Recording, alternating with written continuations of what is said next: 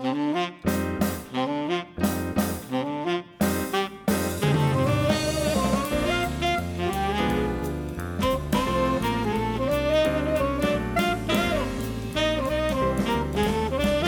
everyone and welcome to our feature discussion for episode four hundred seventeen of Conversation Street, the Coronation Street podcast. I'm Michael. I'm Gemma. And today we're going to be talking about Weatherfield at War.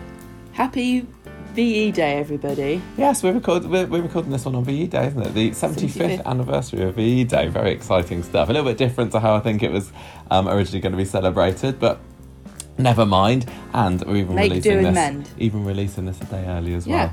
well. As a special celebration. I don't know whether you're going to listen to it tonight or not, or whether you're having your... Tell you what, it's up to you. Parties or might be having a barbecue. Yeah.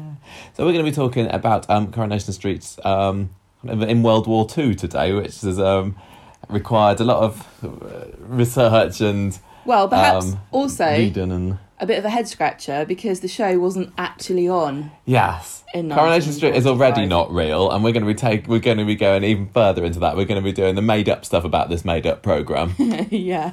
But we will include some real-life discussion as well, of course, including what some of the actors were doing uh, and some of their memoirs. We've got all kinds of really good, good stuff to talk about well, today. I hope so. Michael worked really hard on researching this. We've we got... Um, a copy of the Coronation Street magazine that we've mentioned previously a few months back, I guess, that I bought, which is from the nineties, and it's really handy because there happens to be a fiftieth um, anniversary V E Day celebration uh, series of articles in there. Yeah, yeah, so we're Very reading that a little bit of those. Research. We've been having a look at some of the Darren Little books, and um, Coropedia, of course, has come in handy, so I hope this is going to be... Bit of it interesting um, discussion and, and fact-giving. So shall I tell everybody a bit about Manchester during the war? You can if you want to, so just to, you know, put it in context. Well, as you all know, I'm a southerner, Michael's a Midlander, so we don't have any family experience from from the north during the war, but um, we were pretty much all in it together back in back in the day, I think. Yes. Um, my, my grandparents were children during the war. My... My um my nan, one of my nans lived in London and she was never evacuated, which is a pretty scary thought. And she said she used to stand on the sheds watching the dogfights and cheering on the Spitfires. Mm. I, I don't remember. I don't remember really ever talking to any of my grandparents about it. I think possibly my only grandparent who was older during the war was my mum's dad, and he died in the eighties anyway. He he was a conscientious objector during the war, right. So Percy Sugden wouldn't have been very pleased with him. Not very pleased, no. So, so I haven't got any stories or anything like that. Well, that was my mum's mum, and she had a, a sort of flock of many, many brothers and sisters. And my dad's mum was evacuated to a very posh family. She lived with a single woman and her mother, and they were allowed a car for war business. And so she thought she was she she landed on her feet because she also lived in a in a pretty rundown house with a series of brothers, like you know you know both my nans had about five or six, well more than that, brothers and sisters. I never I never know who they all are, but um so she got evacuated by herself, and she was like dolled up and had nice dresses, and when she came home her mum her mum was absolutely furious that she put on all these airs and graces, took all her dresses, burned them in the fire right in front of her face and said, no more of that, you're one of us now. That reminds me a little bit about what I was reading about um, Beattie Tatlock. That's why I brought it up. Yeah, because um, Albert Tatlock, who um, was living at number one Coronation Street at the time, apparently. Um, his daughter Beattie was sent off to the country, and she was um, yeah, she lived in quite a posh, uh, yeah. well-to-do kind of house, and then she came back a, a total snob, kind of looking down on everybody at Weatherfield. And uh, well, my nan never got a chance to. The be a relationship snob. Between Albert and Beattie never recovered since. But anyway, I thought you, you thought you were going to no, say that. No, I know, but I just wanted to give it context and just explain, like our background, and, and say that we don't ha- like you were you your family comes from Coventry, which is the place that was bombed to heck. We, I come from Southampton, which is where they used to make the Spitfires. So everybody in the U K has got stories about what their family was up to during the war. Mm. Manchester um, was pretty badly hit as well. It was the eleventh most raided place in Britain, apparently. Which I, I, I don't know whether I thought it would have been higher or worse than that, because I kind of see Manchester as being, you know, one of the... Don't know, forget, at least in the top five major cities of the U K. I know, right but don't forget the range of the plains, you know. Like, on the south coast, where my family was living... There was, there was. It was easier to get to, and also probably, well, they probably spent a lot of time worrying about being invaded. Mm, mm. So um, there were, so so they also, uh, big cities across the U K were evacuated, which is when children were taken from their parents and make, went to live in the countryside with families that took them in to protect them so that they, they wouldn't get killed when they were bombing raids. Can you imagine that happening now? one hundred seventy-two thousand children and twenty-three thousand adults, because they were evacuated over three days, which is one of the U K's largest evacuations. It was yeah, so crazy. That was all from Manchester, that was. A lot of those adults would have been teachers and things. Mm. They would have had to have moved as well. Mm. Um, so I think that um, some young mothers could also go as well. Cause I th- again, I think babies. That, yeah, yeah. I think there are a few stories, we'll come to them later, of some of the Coronation Street residents that were supposedly um, uh, evacuated with, with their young babies. Um, the factories in Manchester were converted to make munitions and and armaments, and quite a lot of the women who were who were on the street would have worked in those kind of factories, mm. wouldn't they? Yeah, definitely. So there's, they made there's like aeroplanes and about, tanks. Yeah, and... I think like young Ina Sharples or whatever. Yeah. Being a munitions worker. This was at Trafford Park. Um, and the first air raid began in September nineteen forty, and the, and the actual Manchester Blitz began on the twenty-second of December. Yeah, now the story that behind that I read was that that was, I think, a day after they uh, bombed Liverpool, the Nazis bombed Liverpool, so sort of quite close to Manchester. Um, and so it was at that point that the, the, the Mancunians kind of thought, Uh, we, I think we're loins. next. Although I also read that a load of the fire workers and so on went over to Liverpool to kind of help them out. So the next day, firemen when, when, and stuff. Do you mean what's fireworks? Yeah, firemen. Sorry. Yeah. So the next day when um, Manchester was hit, oh, everybody bummer. was over there. Oops. So yeah, Manchester didn't do so well out of that, and um, buildings like the Free Trade Hall, the Royal Exchange, the Cathedral, Piccadilly Gardens, which all we know, hit, yeah. all got hit. They uh, they reckon six hundred eighty-four people were killed, including two hundred fifteen in Salford. Which is kind of the, that's the closest that uh, we can get to Coronation Street or to Weatherfield, isn't it? It's a... Yes. Eight th- that's where, that's where, where Weatherfield, Weatherfield is, is based located, on Salford. Yeah. Yeah. Um, eight thousand homes destroyed or yes. damaged. Um, there was two, there were two other major raids during the war in nineteen forty-one. One destroyed the Old Trafford Stadium and the police headquarters, and um, in in the in Manchester there was an influx of Jewish refugees as well to escape. Yeah, I just put that down as an example. That's quite interesting. Yes, it is. Um, and if you go to see the set, the Corrie set, you will see right next to it is the Imperial War Museum. We haven't been there, have we? We still haven't been there. The number of times we've been to Manchester since we've been doing this podcast, we haven't actually gone to the Imperial War Museum, although we have parked in their car park once or twice. I don't think you're allowed to. Well, now I've done all this research, oh, we, and we're no, quite we interested paid, to go and...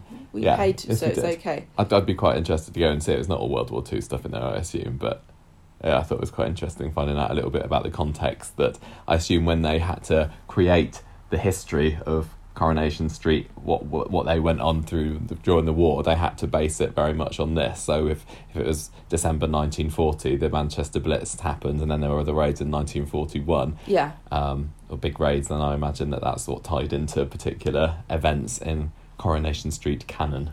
Yeah, in, in Corrie law. Yeah. So, there was that, I'm trying to remember, we went to the Portland Basin Museum in... Um, Is it Ashton under Lyne as well? But that was where um, the Richard Hillman Canal was. Yeah. I'm sure there was some um, like home front World War Two-y bits in there as well, like houses made up how they would would have been in right. the nineteen forties. Do you I remember? Have to say, no, I, I remember going, but I don't remember war stuff. I just remember the home sets in the shops. Is that the same place? Or I remember yeah, yeah, that's what I'm thinking. I think they were like World War Two maybe they were. Era homes oh, there. Yeah, I think there was rationing stuff, wasn't there? Mm. Yeah. Okay, well... Go and check it out, everybody. Yeah, when you're yeah. allowed. When you're allowed.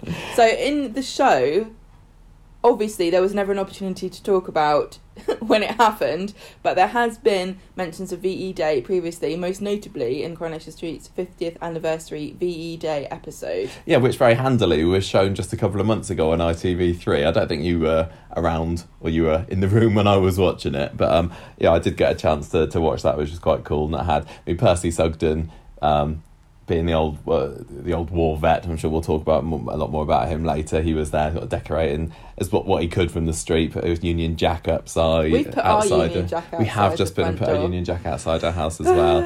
Um, there was a section where Phyllis Pierce, Percy and Betty were reminiscing about their memories of V E Day.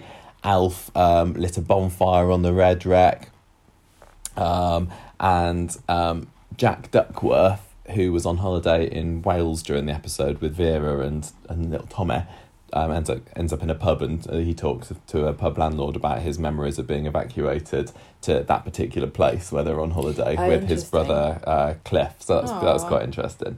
And it's one of these things that you couldn't quite do now, could you? I, I don't do think to have current Coronation Street characters reminiscing about their time in World War Two. There's nobody left. There's not really very many people left. I mean, we've got um oh Ken. Ken, well, Ken, Ken was a Ken baby. was Ken was born in nineteen thirty-nine, so I, I can't I can't remember whether he said. I mean, I'm sure he would have talked about it. I don't know what he said. Does he have any memories of World War Two? So he would have been like six when it ended. So even if he does, it would have been very very vague. William Roach is a bit young. Um, bit yeah, older, William Roach himself would have remembered. Remember. Yeah, he, he was. Does remember. Yeah, he he he was born in nineteen thirty-two.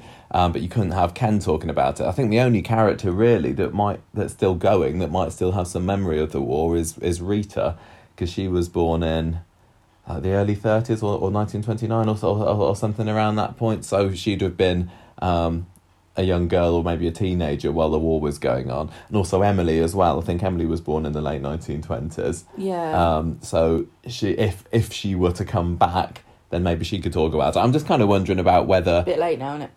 Well, it's not too late, because I, I don't know, honestly, I don't know, have they oh, okay. have they filmed a V E Day seventy-fifth anniversary episode for twenty twenty, and obviously we're behind at the moment. Oh, interesting point. Yeah, because we they've just shown, um, I think we're the week after Easter at the moment, which would, if they carry on at the current trajectory, then it's going to be, you know, mid to late June, kind of six, seven weeks' time, when V E Day, anything they filmed for it would have been filmed, so... Hmm. I guess we'll find out then if we do, but it, it wouldn't work in the same way as the fiftieth, just because, yeah, the the, the lack of characters that would have had a, a living memory of it, which is it is sad, but that, that's what's going to happen as as the years go on, and yeah, it and it gets passed down into just a story that, you know, nobody ever personally went through and experienced. I know, but you carry your memories of your family, don't you? Yeah, yeah. Which so I suppose they could, if they were to do a seventy-fifth.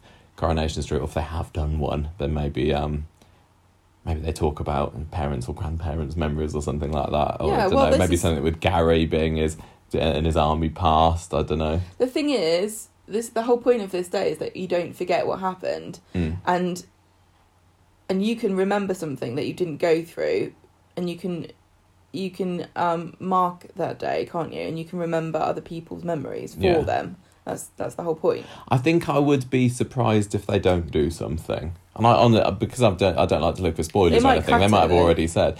I, I don't know whether. No, I, I don't know. I don't know. I don't know why we're speculating. No, I just wonder whether we... there, there's something to, to look out for, and I, there there may be some sort some sort of parade or memorial or something. Do you, do you think um do you think that Weatherfield is due a war memorial?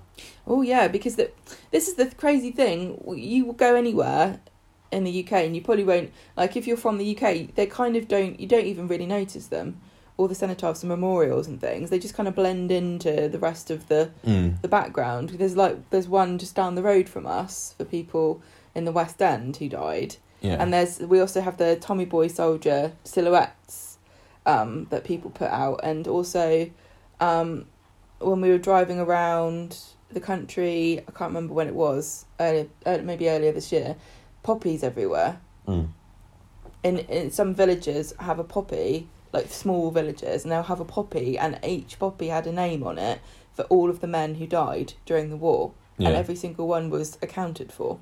Yeah, so I just wonder whether they could have something in so, something Victoria, in Victoria Gardens. Gardens. Now they've got that Victoria Gardens set, and I know that they've got the bench for the victims of the Manchester bombing, but.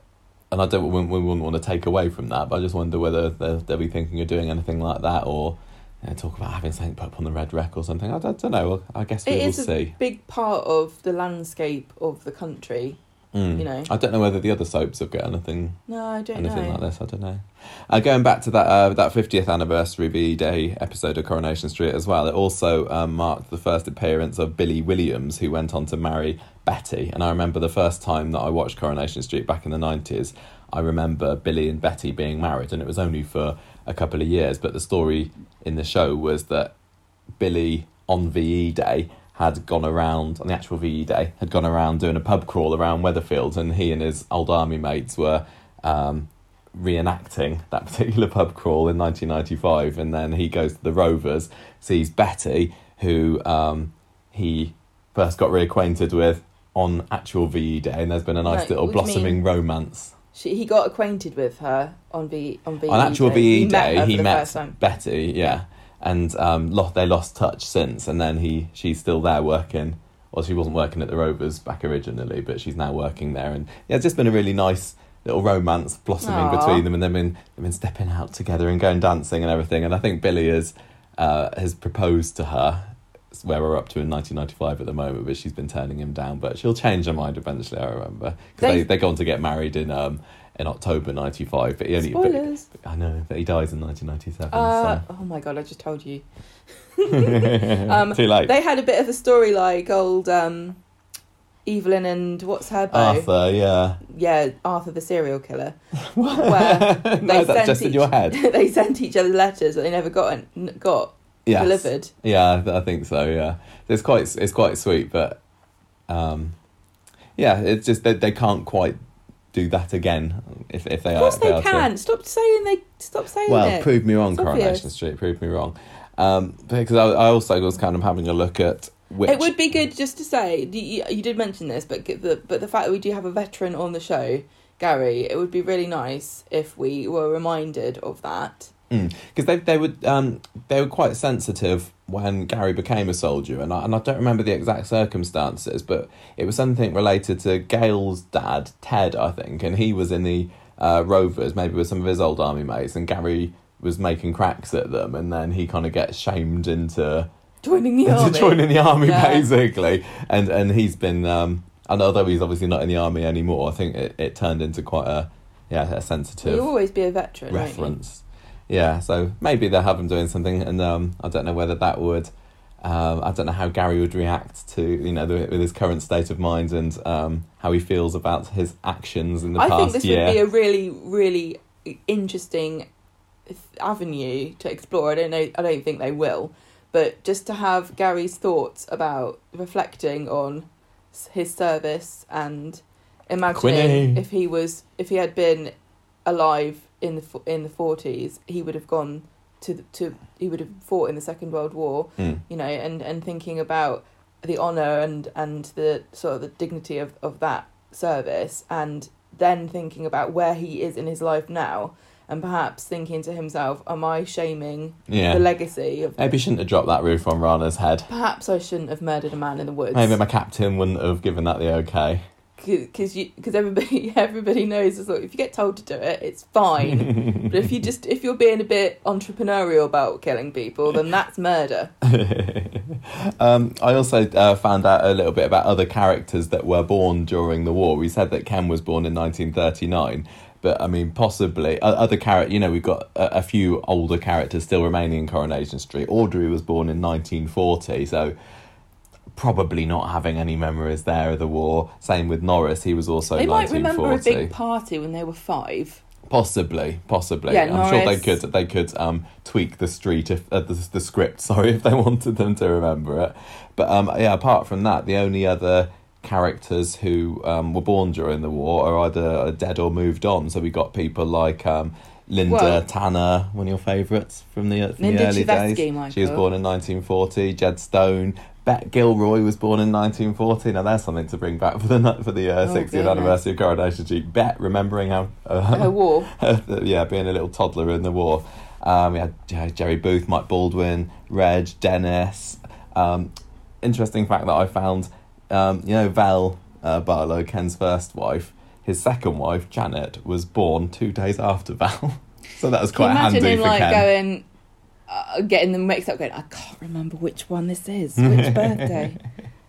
Uh, and then we had Renee and Alma and Maureen as well, all being born. Um, Maureen was born in nineteen forty-five, so... Yeah, now there's a story about her. We'll come back to her later, okay, as well, because that was um, marked in Coronation Street in nineteen ninety-four um, on the fiftieth anniversary of D-Day, but yeah, we'll, we'll come to that later, like I said. Now, um, we've got, as just Gemma pointed out earlier, we picked up a copy of the Coronation Street magazine. Where'd you get it? Did you get it off eBay or yeah. something? Uh, and it just so happened, we didn't plan this, but it's got some really lovely articles about V E Day and, and some of the cast's memories of it, so we thought yeah. we'd share a few of uh, of what we found there. Now, um, I'm having a look first at uh, Bill Waddington, and he's got like a whole who played who played Percy Sugden, um, and he's got a whole page article about it with a picture of him when he was quite young. So that's quite. Oh, funny. It's completely unrecognisable to me. uh, um, he was um. He was like did was doing a tour on the comedy circuits uh, around that. I time. know this is the thing. Quite a lot of the the actors who were adults during the war, like I think even Pat Phoenix, because I was reading her autobiography, as we mentioned previously, during the war they used to tour around and to entertain mm. the troops. Although actually Bill Waddington was in the army first. I mean, in in nineteen ninety-five, um, he when the, when this magazine came out, he was booked to go on the Q E two for seven days oh. to talk about the end of the war, and he said that um, at the time of V E Day, he'd hurt his back, so he doesn't really remember V E Day. He was in hospital, and he uh, he was invalided out of the army, and, and, oh. and that was his end of the army. So it's like, oh, I almost made it to the end of the war without getting injured. Um, so it was more V J Day that, that Bill remembers, and he was um, performing his comedy act at that point. He was in Aberdeen on the night of V J Day, and he said that he, he really, he, it wasn't not going so well for him. Um, oh, yeah. I remember he said um, it was pretty difficult for an English comic to make a name of themselves touring around Scotland at the time, because people didn't understand what you were saying. Yeah, because they, it wasn't like... It was it was all like um, plummy accents on the on the T V, yeah. uh, oh, not the T V, on the, on the radio, and so people didn't have any exposure to regional accents. No, so he said, on the Friday night, um, after dying on stage all week, my act suddenly went down brilliantly. I couldn't understand what had happened, and at the end of the evening, I went back to my digs on a real high because it had been such a success. And then that's when his landlady meets up with him and says, are you, you going down the docks tonight? And she's, he's like, why? why? Why do I do that? And she says, well, see the fireworks, the war is over. And then he realised that the reason why everybody was in such good spirits, it was comedy out that night, is because they'd found out that the war was over and they were just completely drunk and celebrating that. That's so funny. Um, so, yeah, that, then the next night he bombed again. Can you say that? But at least he remembered, uh, you know, talk about bombs. No. Um, yeah, so at least he had a nice V J Day and he remembers that. Aww. And he, he said, at the time, it seemed like the World War Two was a war to end all wars, but there's more fighting going on in the world now than ever before. It's a shame that people can't just get on together and tolerate each other. Wise words, wise words, Bill. Mm-hmm. Um, who else have we got? Betty Driver. Now she was um, she was properly doing the, the shows during the war. She yeah. was. Um, she says that I was in Paris. This is Betty Driver, who played Betty Turpin and Betty Williams, obviously. Uh, she says, I was in Paris with Henry Hall's orchestra working on the Champs-Elysees when, yeah. when V E Day came along. And she's uh, her. Um, lasting memory is all the lights, because it was so dark during World War yeah, Two and all the blackouts right. and everything, and she says it was marvellous because everyone opened their windows on with windows up, put all their lights okay. on, magical because it had been such a dark time. Um, he said, she says, I don't know if we came back from Paris on V E Day, but it was that week and I couldn't believe how everything was twinkling. So that's quite a, a, a nice special memory. Uh, do you want to do this one? This is this is Jeff Hinsliff, who played um, Don Brennan. Well, he says he was only eight on V E Day, but he remembers it because there were bonfires in in in Yorkshire. There's the custom of going out chumping on bonfire night, which is when you gather lots of little sticks up together and put them in the, your garden to make like a massive pile. Um, and so they did that for V E Day, but like on a massive scale. And he said there was an enormous bonfire in the middle of the street, and absolutely everyone, even my big brother, went out chumping. And he was really um, happy because his dad was in the fire service and he had a hatchet, and they were allowed to use the, the oh, cool. dad's hatchets to cut down the trees. And and um, he said the fire went on for days and it was the biggest I had ever seen. I can still see it now. Um, Phyllis Pierce was played by Jill Summers, um, and she says she can't actually remember where she was on V E Day, but she would have been thirty-four. She must have been totally pissed. Can't say that. Oh, Jill Summers, I'm sorry. How would you know? I do not remember. I can't. I could really. It's not like you wouldn't think this is historical. No, she said that she was uh, like like Bill Waddington. She was also um, she was a comedienne during the war. Um, Perhaps so she just she was, remembers she was the... travelling all over the place. Maybe she just That's remembers why. the feelings and, and thoughts that she had, not necessarily her geographical location. She says we made sure we enjoyed ourselves because there was always a possibility that you could have been killed the next day. This is not on V E Day, obviously, but during the war itself. That's what she remembers, sort of. Taking Tran- each transient day. Transient happiness. Yeah, exactly. Taking each day as it comes, living each day as if it's your last. Um, but all the theatres were still staying open, even while the bombing was going on in, in London, because it was a, you know, well, a bit of a distraction. Well, yeah, it's keep the... Um, the horrors of war. Keep the spirits up. Yeah, exactly. So Bill Bill Roach, he was... Ken Barlow. So he was born in nineteen thirty-two, so yes. he would how old would he have been in nineteen forty-five? thirteen. Wow, so he yeah, so that's a pretty good... age mm. where you where you remember things. He was at school and he said you went, they got, didn't he go off to a boarding school or something? Uh, yeah, he was at boarding school and he, they got given the day up, uh, the day off, sorry.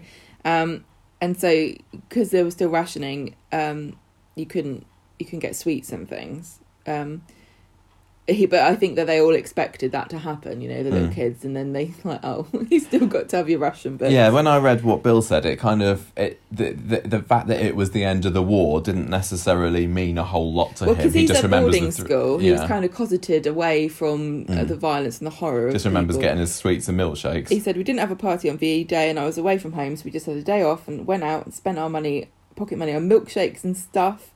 V E Day seemed irrelevant in the real sense, but it was enjoyable. As long okay. as you enjoyed it. Okay. As long as you had a good time, though. Um, and then the last person that's in this article is Brian Molesley, who played um, Alf Alf Roberts. Um, and he was like like Bill Roach. He was thirteen at the time. And he remembers all the street parties and everything. He actually remembers that, unlike, unlike Will Roach. It he says... Li- He was at, it was at Le- he got a scholarship to Leeds College of Art. I don't know that, if that's where he lived. I don't know. He says everybody got the tables out and there was just a general feeling of goodness. One of the great things about it was all the gas lights going on again. So that's similar to what Betty was remembering. Um, he says he, he describes it as an atmosphere of hysteria, but a rather subdued hysteria. I can imagine that. Mm. Um, because they knew from from going through the First World War that... it wasn't just going to go, click your fingers, everything's back to yeah, how it was before the again. war started. It was going to be a period of mourning and, you know, um, sort of discover, you know... Yeah, exactly. And, struggles, and, and they knew that they had more to overcome. Yeah, but for, for a little while, they could... They could, they could yeah.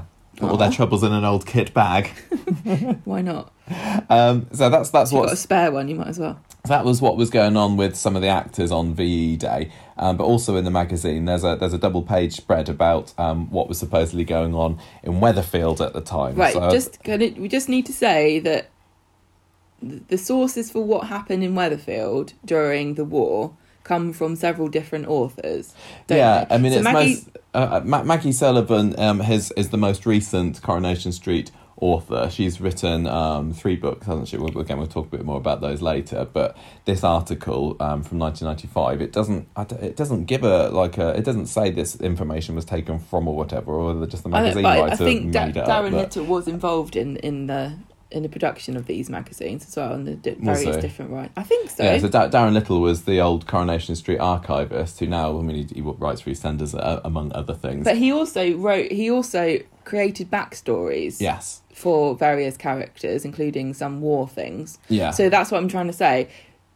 There's, there's lots of different people working fairly independently mm. on... biographies of characters during the war, and they don't all they, they don't, don't all, necessarily um, all agree together and agree exactly, but but just so you know where the sources the sources are from. Yeah, so in nineteen ninety-five, what was the what was the kind of the canon of what happened on Coronation Street in the for V E Day? Well, they had a party. What? Of course they did. Annie Walker decided to serve beer. I, I guess I guess she decided to do this. Beer at pre-war prices, mm. so that was that was something to celebrate, even if the war wasn't over. um, so we had Albert's wife Bessie was helping to butter the bread for sandwiches, singing, and we had Elsie Tanner, who we know quite a lot about what happened with Elsie. I think that out of war. all the characters from she's the, the original lot, she's the one that we know more about what she was going on with during the war. Yeah, because she was a good time girl for the G- the, yeah, the, G Is. the G Is. So, and she often reminisces about how much she enjoyed the war, which I really, really liked that, watching that, because I think if you put that in a T V show now, people might think it's a bit insensitive, but some people did have a good time. And she's she liked the, she's always going on about how she liked the taste of American whiskey. Mm. She did like it so much that she married an American. Yes. So anyway, uh, Elsie Tanner was um, hoisted to a tabletop by a group of American servicemen, and uh, they they all sang "The Yanks Are Coming," and uh, Annie tried to just ignore it, apparently. Um, unfortunately, on that day, in the corner shop, shopkeeper Tommy Foyle died of a heart attack during I know, the party. Shocking. So that was, um, that was that was the husband of Elsie Foyle, who. Well, no, Al- Elsie, who was later known as Elsie Lappin. So yeah. On the first episode of Coronation she Street, we see Florrie yeah, to Florrie Lindley. Florrie Lindley. Yeah, so her, so her she, husband dies widowed. On V E Day, so that sucks. That really does suck. Number three, Ida Barlow. So that's um, Ken's mum. Ken's mum, who disappeared and died. Um, she's waiting for Frank to come home. Mm-hmm. Uh, she did not like the war, apparently. she, I mean, I don't think I would like it particularly. she, she was nervous. She didn't like the bombs. And um, she she didn't really like raising the children. A lot of the women were just worried about, you know, am I going to see my husband again? Yeah, well, how am I going to see my husband again? Even once the war is over, you don't know when your husband's going to be demobbed and, and, yeah. and you'll be able to yeah see and, him again. And how, you know, raising children by yourself mm. and also having to perhaps take on a job. Yeah, exactly. So they lit bonfires on the Red Wreck and in the park, so that was what we were learning mm-hmm. from the actors earlier.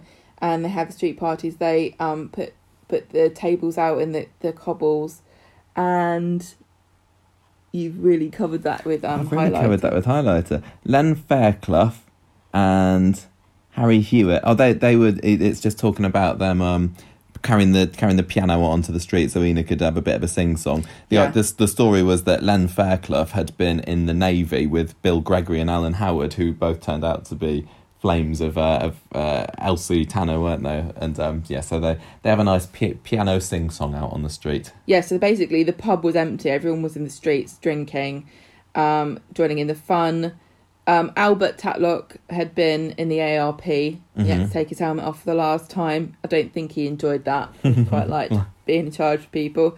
Um, Ida Barlow apparently burst into tears of tension as the bonfire start was started by Billy Walker, and. And the heat from the bonfire cracked her front parlour window, and she, it just made her, it's like she got P T S D, I think. No, I'm being serious. Um, Ina Sharples is glaring at the fact that Elsie Tanner's got two G Is leaning out the front of her windows with a banner going, "God bless Monty and the lads." Ah, no, this story, this, is, this isn't even the full story of it, because I, I looked on the Darren Little's Around the Houses books, I, I think, and um, not only were they G Is uh, leaning out of a bedroom window, they were naked G Is out of a bedroom window. So she'd just been spending the morning having a threesome with these two Yanks. That's awful. I don't believe you. um, I don't... Mm, so oh so we got Betty she Betty. she Betty she was supposedly oh, right. took her first drink in the Rovers on V E Day as well, so this is this is what we would, was tying into her meeting um okay, Billy right. Williams. Yeah, so she she worked in a munition factory according to this write up, and she was like jealous that um people were going to be reunited with their their lovers and husbands and things, and she didn't have anybody to um to get together with, except she had a brief romance in the early forties with a corporal named Ted Farrell, but he never answers her letters.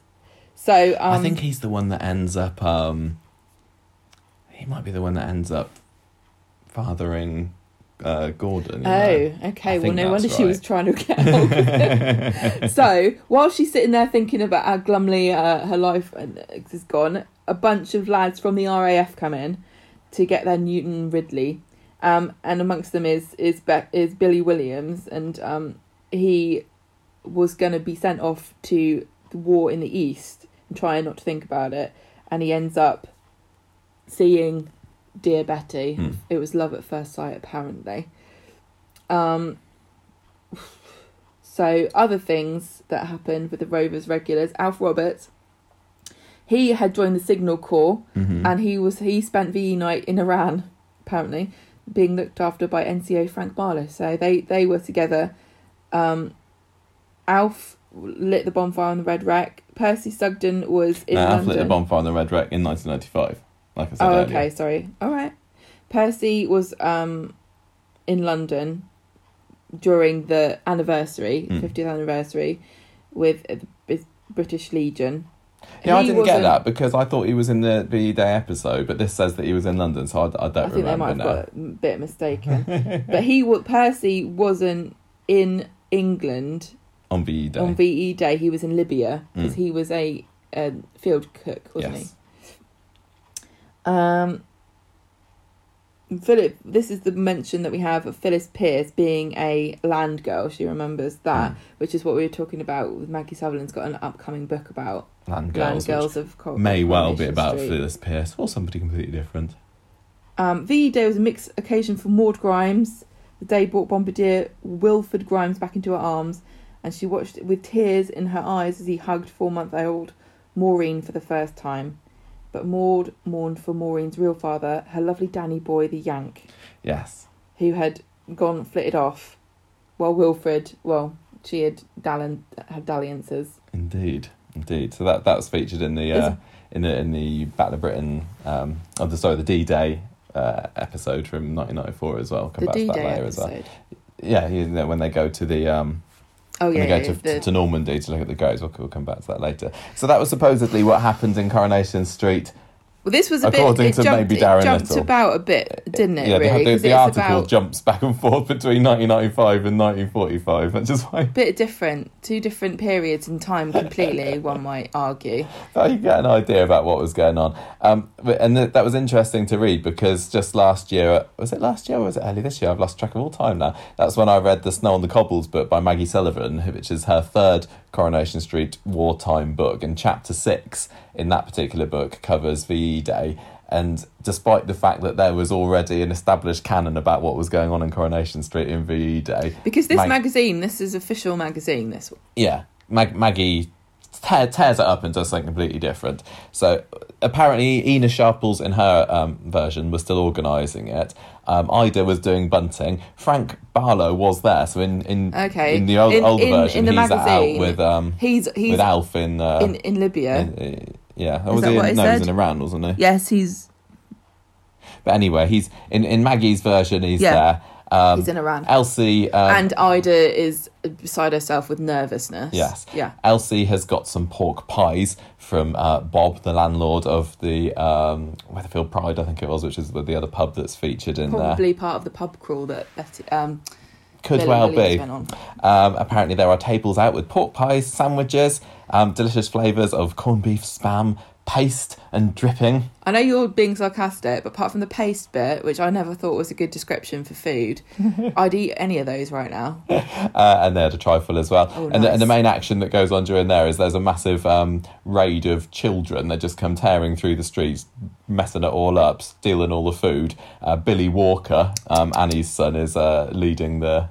Charge. The charge, exactly. And and Minnie Caldwell's best plates get smashed as I well. I can't believe Shocking, it. It lasted the whole war and then mm. they get smashed right at the end. In this version of the story, Hilda's also there. Hilda uh, Ogden. Who doesn't live on the street until... No, no, she doesn't live on the street. In in, in Maggie's version, she's still living nearby, um, nearby on Gas Street or something. But she's friends with... Um, with is it Lizzie, I think, the character that's made up by Maggie Sullivan for the book. So they're, they're visiting the Rovers. Okay. Um, and she's waiting for Stan to be allowed home from the war. So she's there. But they what, what is similar in this version is that the piano gets carried out of the Rovers into the street and Ina has a play, um, followed by um, Elsie, um, not Elsie Tanner, Elsie Foyle, who, like I said, comes Elsie Lappin, and her husband doesn't die in this version. So we just said that Elsie in in the... original canon, Elsie's husband dies yeah. on V E Day, uh, but here she's busily singing Can away at the foil. piano, so I, I can only assume that in Maggie's universe it's Maybe different. That's what killed him. She's really bad at singing. Now, there's no mentions in this one of, of Len Fairclough, of Harry Hewitt, of Betty or anything like that, so it's up to you whichever version you want to believe, I suppose. I think you can just imagine everyone having a party and you're not going to be too far off, are you? Yeah. Do we...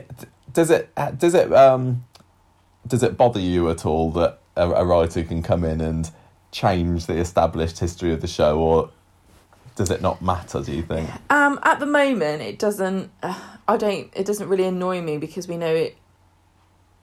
Because I, I don't think of any of it as being particularly true or not. You know, mm. I think of it as as almost as though historians are trying to. trying to work out, and they've all got different theories. different interpret- yeah. historical interpretations of what went on. The thing is, it's not changing what went on in the show, because there was obviously no Coronation Street yeah, in nineteen forty-five, exactly. but it but it is going against, say, what has been referenced in the show, because it has been referenced in the show that Betty um, and Billy met in the Rovers. I know. And yet, in this version of it, They're, they're not I even know, there. I know. The trouble is, though, Coronation Street of, of recent times has been happy to retcon things. A little bit. So I think that I, I've accepted that happens. Not accepted not accepted it in the case that I, I think it's good or I, I don't mind it, mm. but more of the case of, well, that happens sometimes, you know. Yeah. I mean, even within the show itself, you have characters or back in the, the olden days whose whose histories get changed. Like yeah, I, like exactly. Ivy, for example, yeah. was the, turned into a very different character. Yeah. yeah. I think I think if I was a producer, I would have to... Uh, one of the things that would be, really get a bee in my bonnet is stuff like this, and I would have to... Re- I would really be a draconian controller of the canon of the, of the history well, that, of Coronation that's why Street. When Darren um, Little was the archivist, he was like the, the oracle of all knowledge, wasn't he? Yeah, to do with Coronation Street. He still made up his own things. He made up his own things, but that, that was the version that was, was I know, stuck but, to. Yeah, I know, but I know that caused problems, didn't it? Mm. I suppose if you think about you know, Maggie Sullivan's job, she would have been commissioned to write these books, and she didn't necessarily want to be constricted by oh, no. the canon that was already in place, and well, it's, it's just being seen no, as an I'm alternative saying, version of it. Yeah, so I don't I'm not saying it's wrong, I'm, because it's obviously been sanctioned by I T V. Mm. Like, Maggie Sullivan's books are all... Yeah, they are, they're all official, and I remember when I spoke to her last year, or it might have been one of the other times, and I asked her about canon, she said that she, some of her ideas that she wanted to put into the books, well, all, all of the ideas she had to run past the higher-ups at Coronation Street, and some of them they said... no, that wouldn't happen, or no, a character wouldn't have acted like that. But that's she obviously really was able to get some things past them when the higher-ups at Corrie think, well, people don't really care about that, so... I know, yeah, but I just on, wonder what on earth... I really, I would have loved to have known what her ideas that didn't pass muster were. Yeah, I know. I, I Like, can you imagine she went in there and right, so, Elsie Tanner is in the nunnery taking her vows, and they're like, sorry, sorry, Maggie, can I stop you? um... Yeah, I mean, I, I suppose it, it doesn't really matter. We're, we're like the, the major coronation. I think, oh, most of our listeners listen at the moment. Who cares what people say about happened in the war? It's all, none of it's true. But it's our job to... To report it. To report it. Even and, if it didn't and, and know about it. I, I just wouldn't necessarily... I, I feel that Coronation Street during World War Two, we know enough about it now. And we know that there's already some... Um, some books still to come from Maggie Sullivan. I, I don't feel that I need layer upon layer upon layer of versions of what happened in World War Two, and it's, and I'd rather that, that some of these novelists explore different parts know, of Coronation I, Street's history. I agree with you, but there is going. I, r- I really think that the nostalgia factor for World War Two is unparalleled in this country. Mm. We, we when we think of the World War Two.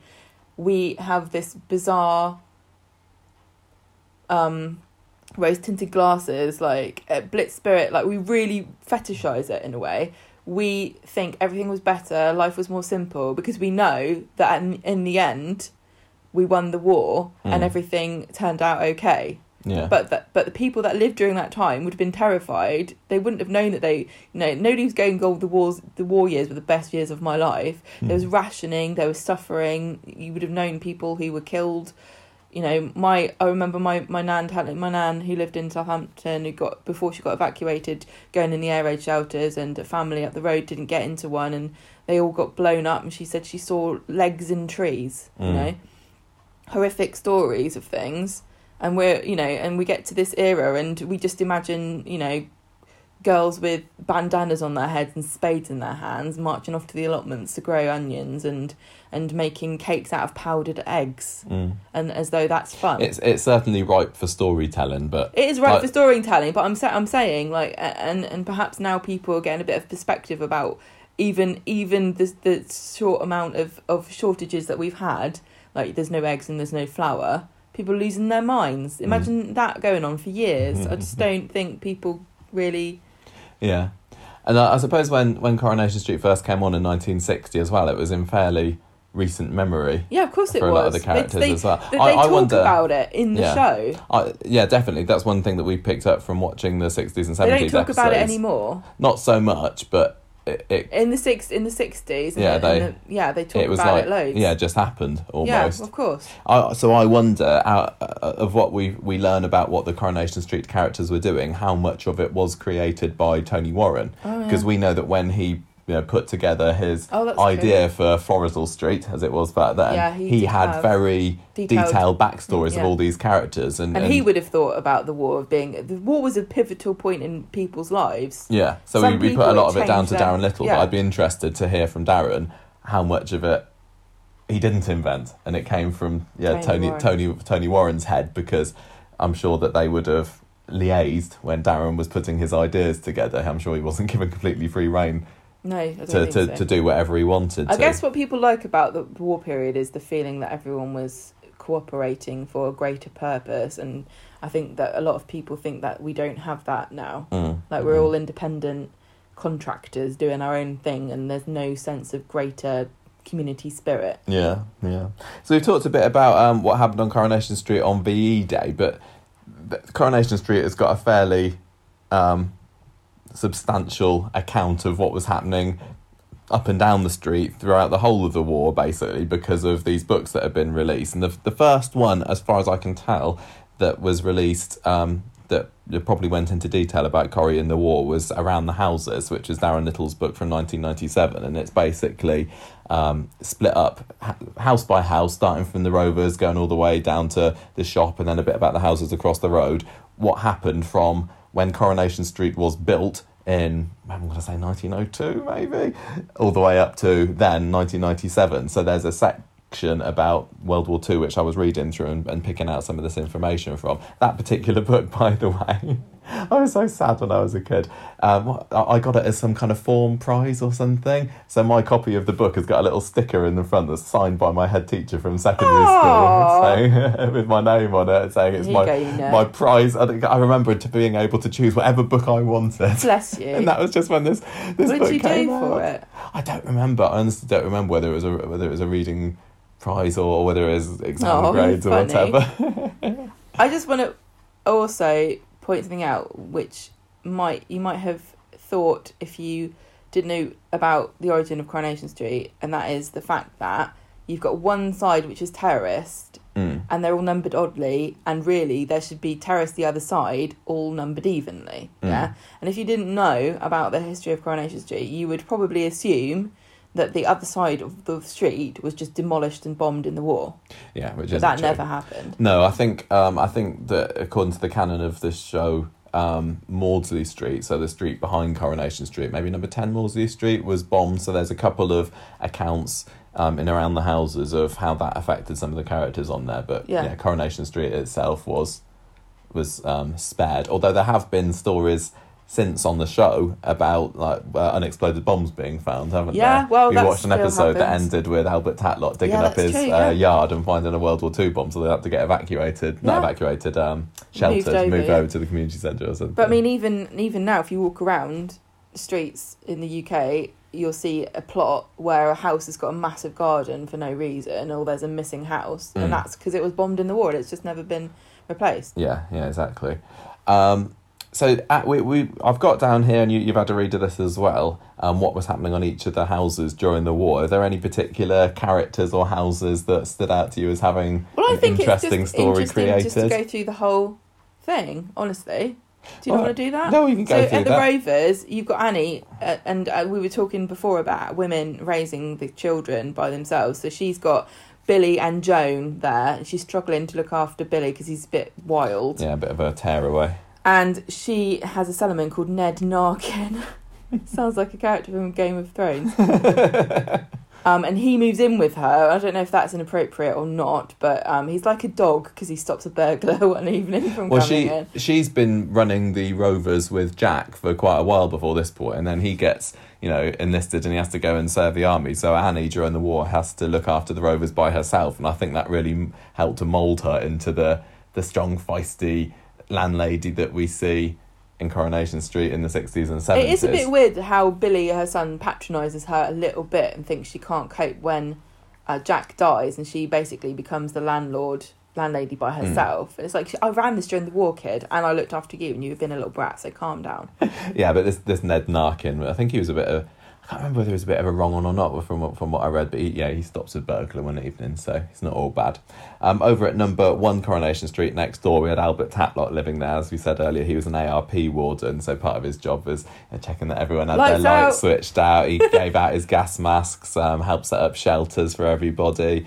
Um, Bessie, his wife, has Beattie evacuated. We said this earlier, and this is where she goes off to the posh house in the country somewhere and comes back as Snob, and they, their relationship is never really the same. And I think I think we see Beattie in nineteen sixty-one. I think we saw an episode on the D V D where she comes in, and you can tell that there's not that, you know, loving father-daughter Just relationship. Imagine. Just imagine the, how so many family relationships were irreparably damaged yeah, but also, because of evacuation. Yeah, but also imagine how tough it would have been to have been a working-class kid like Beattie, like my nan, who got a taste of what it's like to be middle class, mm. and then coming back and having your relatives try and drag you back. And also remember that, that, that there was a lot less social mobility, a class mobility in those days. It mm. would have been almost impossible for these for you to to see that life and then make it your own, going mm. from like my my nan wanted to be a, a hairdresser, and she wasn't allowed because she was the oldest girl and she had to look after all the babies. Yeah,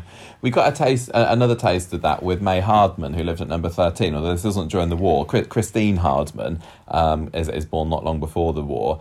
And um, but the the story later on for May is that doesn't she? I think she marries somebody, goes to live in a posh house with him, and then when he dies, she has to then come back to Coronation yeah. Street, and she's like shamed to be returning to her yeah. to her roots, and it ends up partly driving her insane.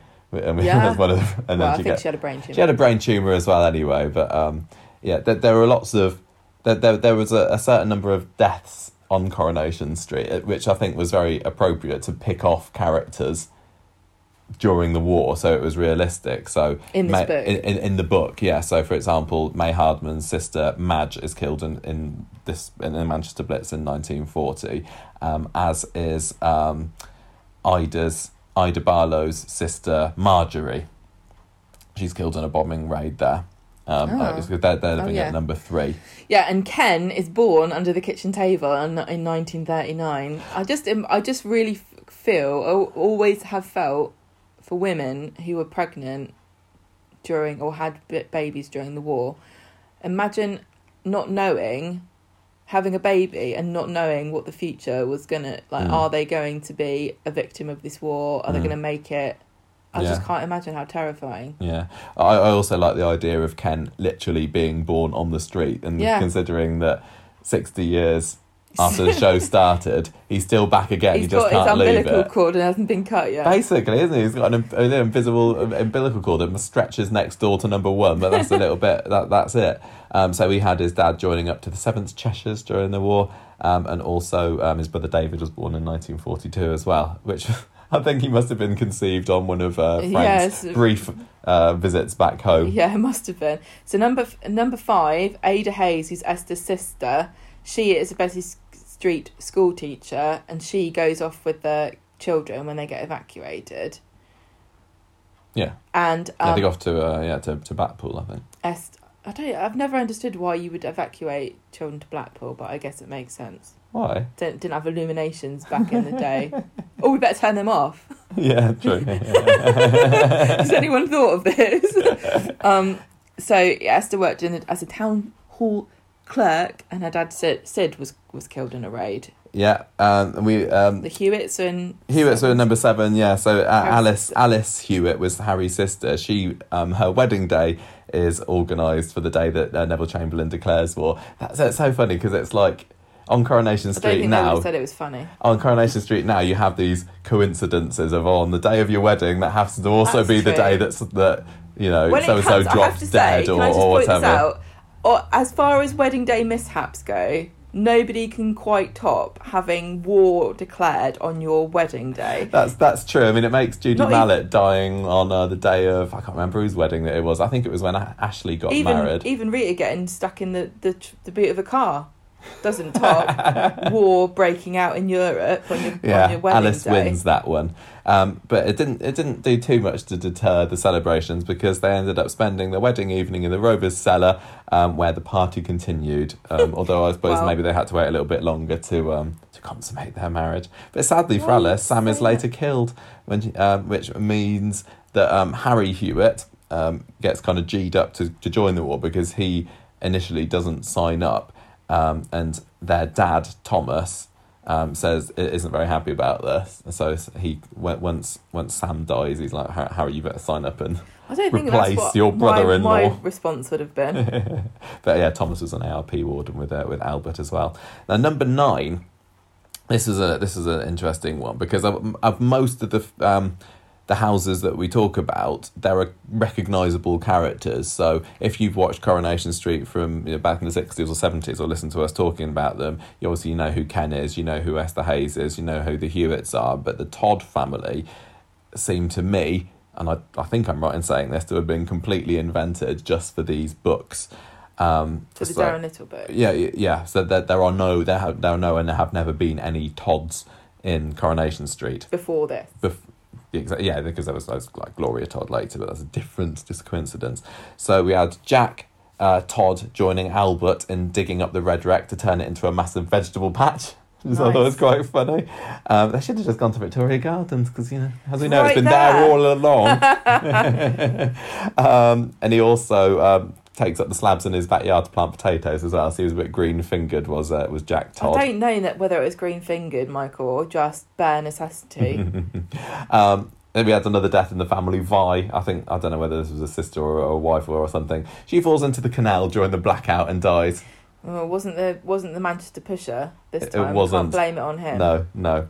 Um, but um, in the most recent uh, Maggie Sullivan book, the the Snow on the Cobbles, this is where the Lizzie Lizzie Doyle um, and her family live in number nine. In, in, in number nine in Maggie Sullivan's version of the universe. So I kind of imagine when Maggie was creating her characters and she wanted a new character, where do I put have them live? There wasn't very much choice because I think they couldn't have. She couldn't have well, said, "Oh, she was living in number three," because people would have like, "No, that's no. where the Barlows were," and we know the Barlows couldn't have been number eleven. That's so this Tanners. This number nine it was quite convenient that it is weird rare, actually. Even though there was odd. a Cannon family that lived there, that's the kind of fluid. You maybe it could be someone else. It is very weird that when they first came up with Coronation Street, it was a bit too long. When when Tony Warren first came up with it, he he. The, and they had and that's why one of them got demolished because the street was too long and they were like everyone every house has to be relevant and somebody has to live there is important. What the hell do we do with this house? We can't mm. we we can't have more than thirty characters in the show. That would be ridiculous. I can't remember though. But, the, but I'm that, sure that in nineteen sixty when Corrie started there was somebody living at number nine, but I can't remember who it was. But as I no, said, but it wasn't they, one they, of the Todds. They, but when The, the, in the very early days, when they did the credits, they used to pan across the street and they would sometimes skip houses. Yeah. So, and that's why, I can't remember which number it was. It was seven that got demolished. Number seven gets yeah. demolished. And that was the Hewitt's old house. But, yeah, I just sort of always found yeah, it a bit funny. There were definitely times when nobody was living on a house in Coronation Street for you know, um, years I, at I'm, a time. I'm almost sure that Tony Warren must have had an idea for, for that house. But but knew it was pushing it to, to have too many because mm. there was only a, a small number of characters in the original cast, wasn't there twelve or something?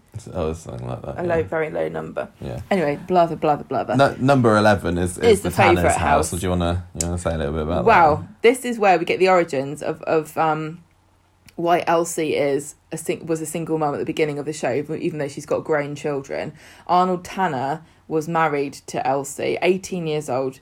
And he dumps her to go off and join the Navy. Yeah, he's he's um, not portrayed in a very nice light. He's a bit of a nasty piece of work. He kind of got, got married to her, got her pregnant, but couldn't wait to, to dump her. And I think he like slapped her around a little bit as well. She's she's um, featured in Darren Little books and Maggie Sullivan books. There's there's something about Elsie Tanner that's just such a fascinating character. I love Elsie. People so just much. want to write about her, and of so course. she's got the, the most detailed World War Two history. She gives birth to Linda in Annie's living room, and she names her after Linda Darnell. Who's that? Um, a famous showbiz type back oh, in the day. Oh, very fun. I was born after a famous Gemma, but I, I I'll leave you to guess who that is.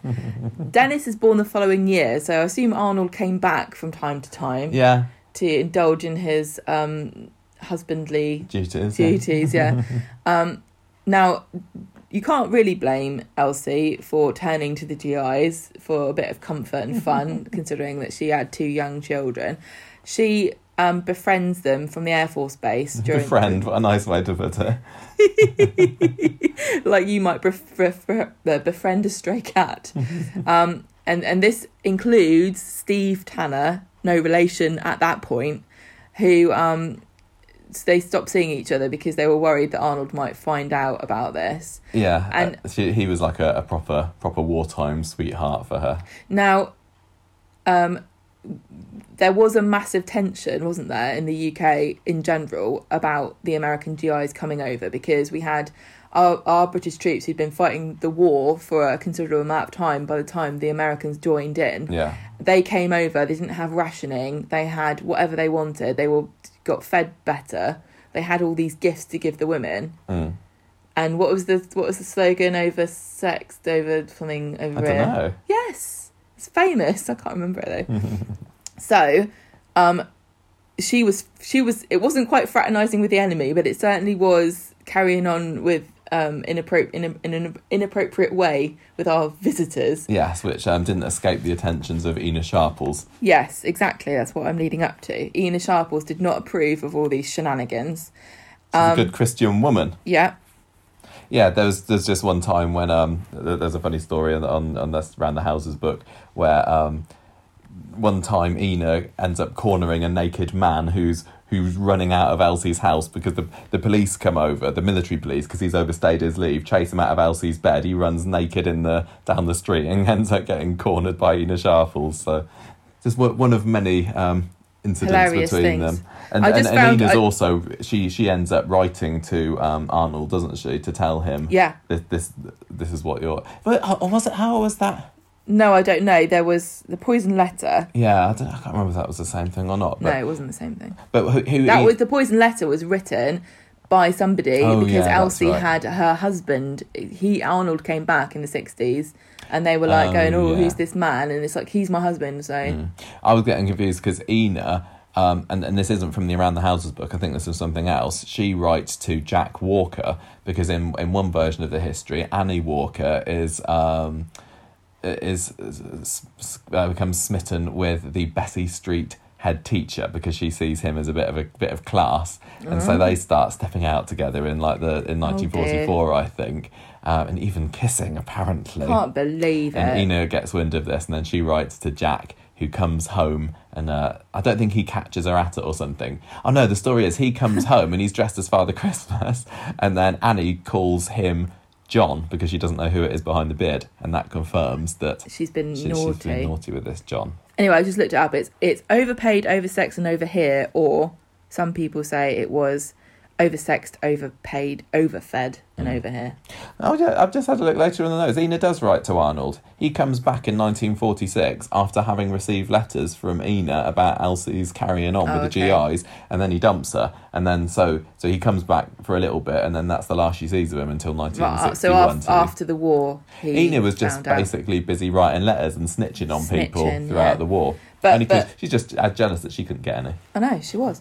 Now, so Elsie and Arnold don't get divorced until the show. Yeah, yeah. But but he, he sort of they're separated, and as far as she's concerned, she has got no dealings with him until he pitches back up and wants... The only reason he wants a divorce in the show is because he wants to marry again, isn't it? Yeah, I think so.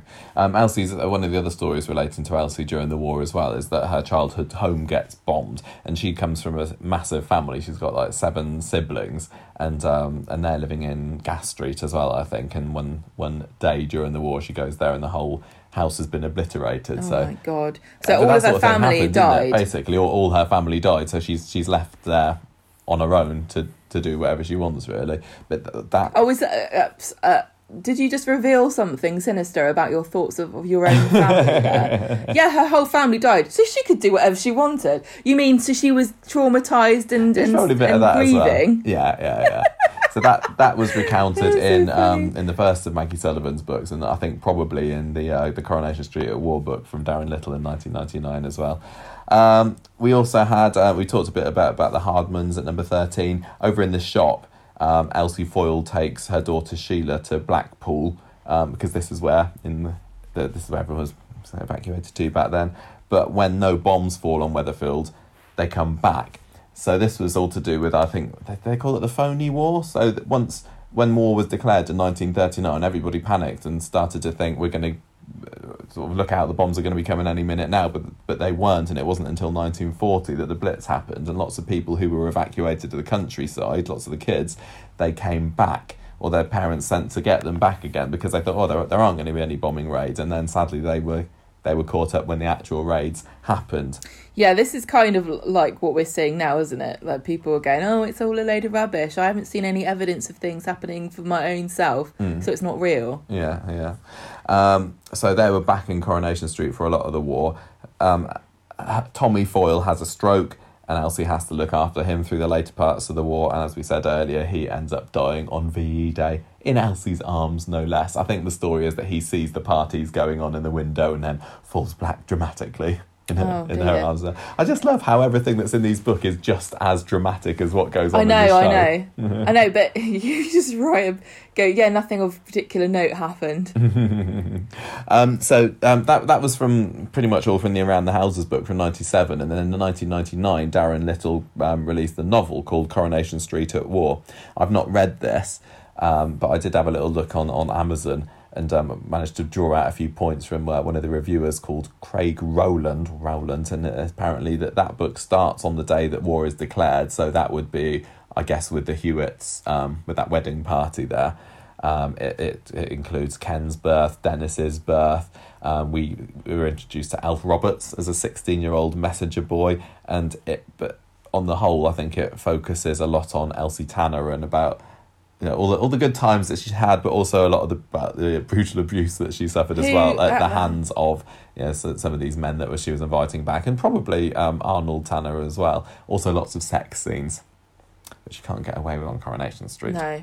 The book Naughty. Ends in nineteen forty-three, though, um, so it was picked up, the story, in um, the next Coronation Street novel, which was called Coronation Street, The Way to Victory, not written by Darren Little. I'm really interested to know why it wasn't Darren Little. I don't know whether at that point he'd moved on from Coronation Street or what, but yeah, Christine Green takes over, um, and the book is released on the second of October two thousand, which was Gemma's birthday, her yeah, eighteenth, eighteenth birthday, birthday no less. I don't know why you weren't why you didn't have this for your eighteenth I, birthday. I had it Gemma. On my list, but instead I got a laptop and a bouncy castle. Oh, okay, understandable then.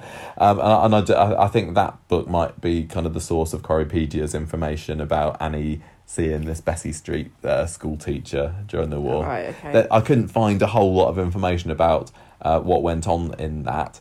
Um, but then in two thousand one, uh, the seventeenth of um, November, they released kind of a compendium of the two books together, Coronation Street, The War Years, it was called. Um, and so if you want to read these, then that's probably the best way to do it. And, and maybe one day I'll get round to it. Well, apparently it's not a very good book. Well, yeah, I, I found quite a funny review. Do you want to, do you want to read this I one out? This. this is by somebody called Fiona Allen, who was not too impressed on Amazon with uh, with the book that she'd read. She said, I'm not surprised to see thirty-plus copies at one p each. I am, however, surprised to see such high star ratings. I had the feeling that the writers went through the ca- cast list and invented a backstory for each of them. Adultery, potential abort- abortion, mm, black market activities, desertion, all of that. I'm of course in- you're going to do that. I'm entranced to know what the stuff Albert Tatlock dealt in.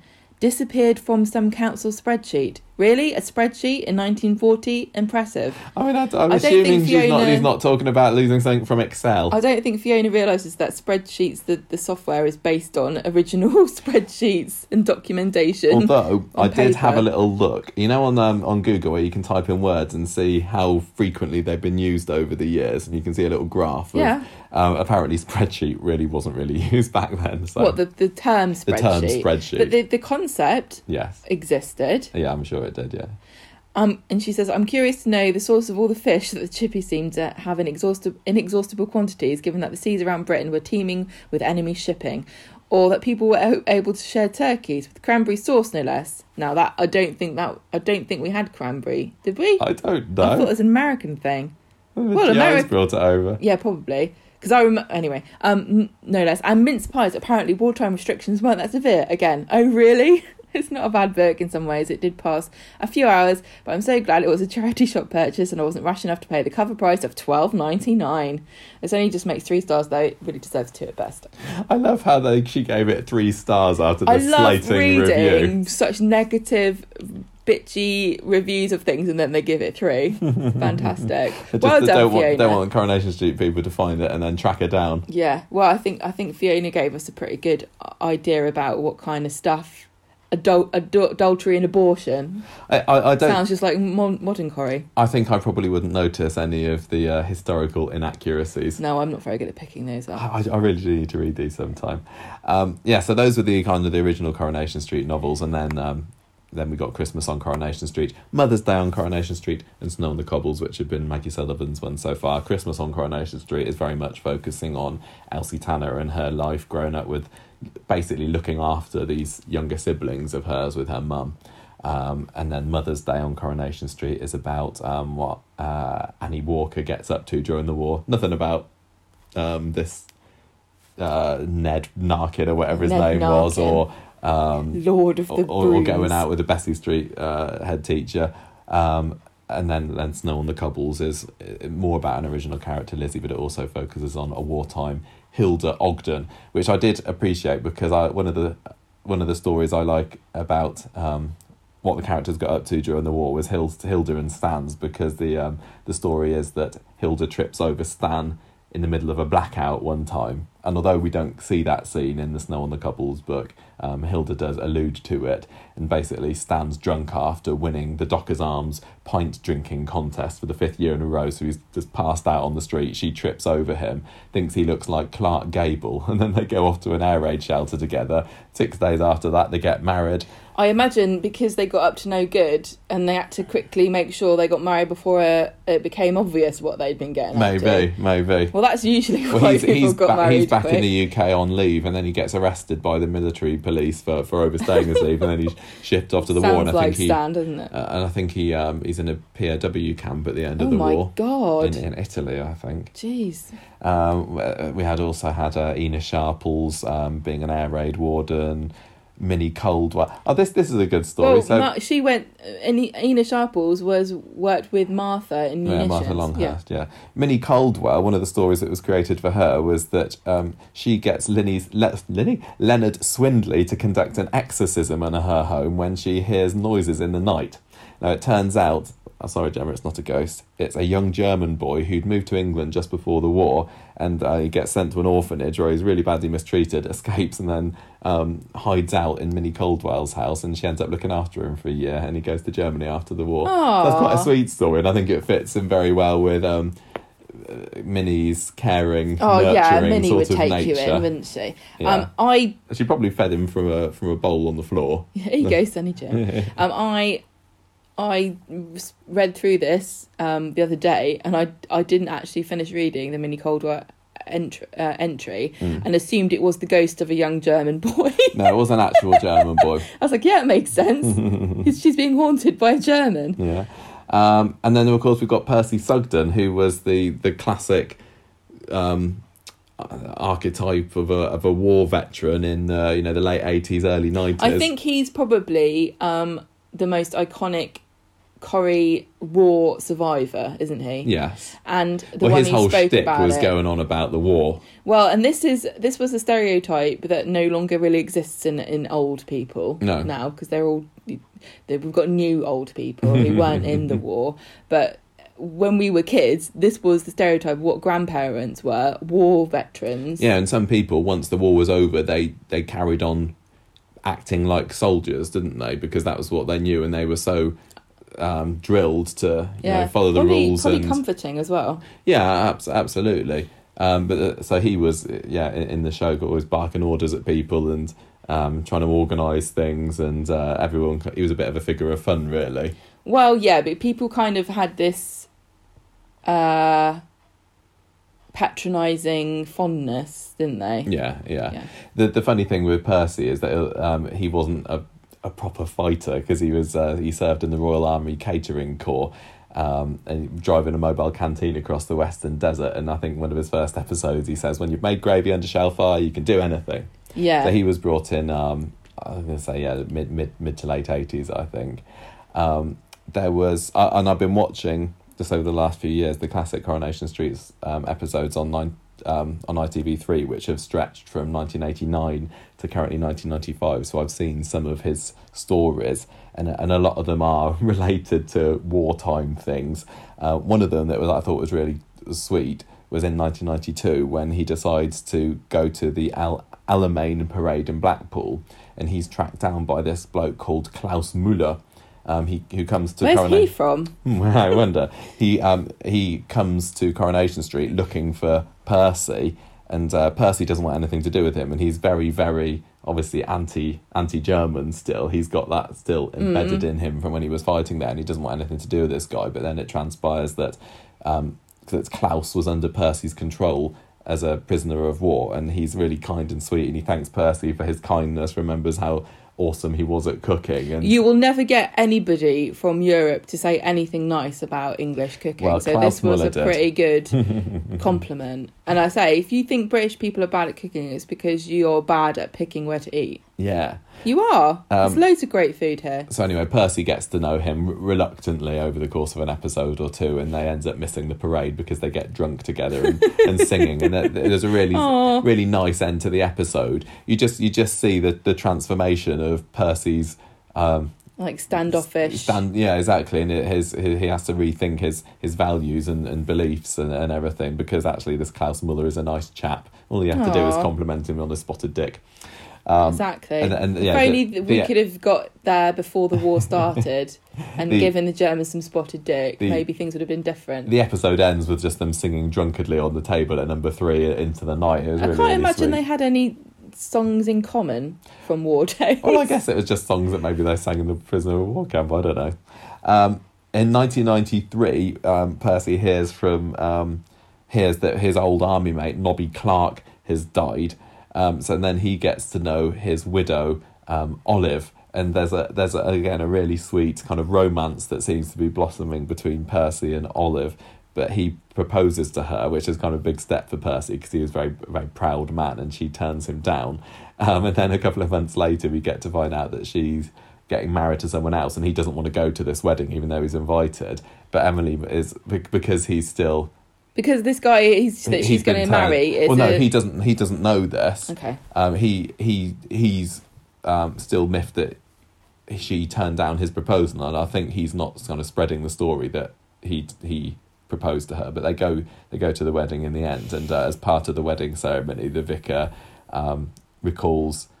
Um, that this bloke was a conscientious objector during the war, which is hilarious. Ah! And Percy's reaction to that is like he clenches his fists, because that's kind of the... Against his values. Yeah, absolutely. The, the symbol of uh, unpatriotic attitude. You know? um, but the, the best... But you're, you said earlier that your grandfather was a conscientious objector, yeah. But didn't he serve in the... Um... I don't think so. I thought that he was... He worked as a medic. I don't know. I thought your mum told me. I don't remember. Well, I think there's something incredibly brave about being a conscientious objector who goes to war mm. to clear up yeah. the mess that gets made by... Well, the, this this this guy that violence. Olive ends up marrying, the, the, the vicar is talking about how, how brave he was to, to stand up for his beliefs and not just go along with the crowd and signing up for the war because he believed that that's what God wanted him to do and all that. The, the best one that I've seen, and I was really looking forward to watching this, was the nineteen ninety-four D-Day anniversary episode where Percy goes to Normandy with Maud, who he's engaged to at the time, Maud Grimes, and Maureen. And he doesn't um, learn from his xenophobia against Germans. He's not. He doesn't really trust the French either while he's over there. But there's some just really calm, sweet scenes of them looking along the graves together, and it's very, very Aww. respectfully done. And Percy, who's usually so um, he, reserved. He's reserved and doesn't like to display his emotions, starts crying in front Aww. of the graves and everything. So that was that was really, really nicely done. And it also led to the revelation between Maud and Maureen that the person who Maureen thinks is her dad actually isn't, and Maud actually had it off with this uh, Danny, like you, you mentioned. That was right my clumsy explanation of, of, of yeah. Yeah, she. Unfortunate. Yeah, so so Maureen was the product of a, a brief wartime fling with an American soldier, and, and Maureen realises that her whole life has been a lie, kind oh, of thing, and no. that was also really, really, really well done. Both both the actors who played uh, well, Percy and Maud, and also uh, Sherry playing Maureen, did that very, very sensitively. It was lovely. But it did lead to poor Percy and Maud's engagement being called off as well, because oh. he didn't like the idea that she'd, um, she'd, you know, betrayed Britain by having it off with an American. With, a, with an American. He doesn't yeah. like the French, he doesn't like the Germans, and he doesn't like the Americans. You can't yeah. win. You couldn't. It doesn't matter what side you were on during the war. If you weren't British, you'd... You're dead to him, yeah. basically. Well, if you want to find out um, more about Bill Waddington during the war, who played Percy, he released a book in nineteen ninety-four called Percy's War, Bill Waddington, Corona- Coronation Street Star Army... World War Two memoir. That's a real mouthful, isn't it's it? It's not a very good title. Percy's War, Bill Waddington, Coronation Street Star Army W W two memoirs. Yeah, released in nineteen ninety-four. It's probably snappier when you it, see it on the front of it. It's probably the way they space it out makes more sense. Yeah. So I think that that's about it. Our our clumsily um, cobbled together cobbled together. histoire of what happened on Coronation well, Street. And what the actors were getting up to as well I during World War Two. Really interesting. Well done, Michael, for putting that together. That's all right. It was your idea. This was Gemma's idea. I was, we were going to do like a list of questions or something this week, and then you said like a week like, and a half I ago. I think we should probably do something about the V E Day. I think we should probably do something. Yeah. Yeah. So um, that was the day I was trying to buy bunting off the internet, and it was, oh, it there was no you, did it, no it? there was no way to order it. So I was like, well, must do something for the war effort. And this, so so our our, uh, our commemoration of V E Day is releasing a special yeah special podcast all yeah. about Korean World War Two. Yeah. So yeah, I, I hope people found that interesting. Does anyone have any war stories? Let us know. It's more interesting. Well, yeah. for their family. Or if there's any other Why bits, you... if there's any bits that we've missed. Or like Coronation Street stories what, during the yeah, war. Like, yeah. I'd be interested to hear. Um, but yeah, I think we will leave it there. So, thank you for listening. Thank you for listening, everybody. Um, you can find us at Corona- on, on Twitter at Coronation Street, Conversation Street. Uh, email us at Cor- Con- Conver- Conversation Street. Conversation you Street at gmail dot com. You can write us a review on iTunes, please. You can find us on Spotify. We're on Instagram. And um, as I say, we'll hopefully being uh, um, we're going to be releasing this episode on V E Day itself later today on Friday. And the rest of episode four hundred seventeen of the podcast will be released at its usual time on yeah. Saturday once we've had a chance to watch, watch the episode. episode. And if you're Fiona Allen, who reviewed Coronation Street: The War Years... Get in touch. Let us know if, if your thoughts have mellowed over time. And if you don't want your copy anymore, can you send it to us? Please? Yes, please. I know, I know it's only I know it's only one p, but I mean, I'll well, you know, we're working on a budget, aren't we? Yeah, exactly. Right. That's it. Thank you everybody for listening. Ta-ra for now. And the music for this episode came from podcast themes dot com.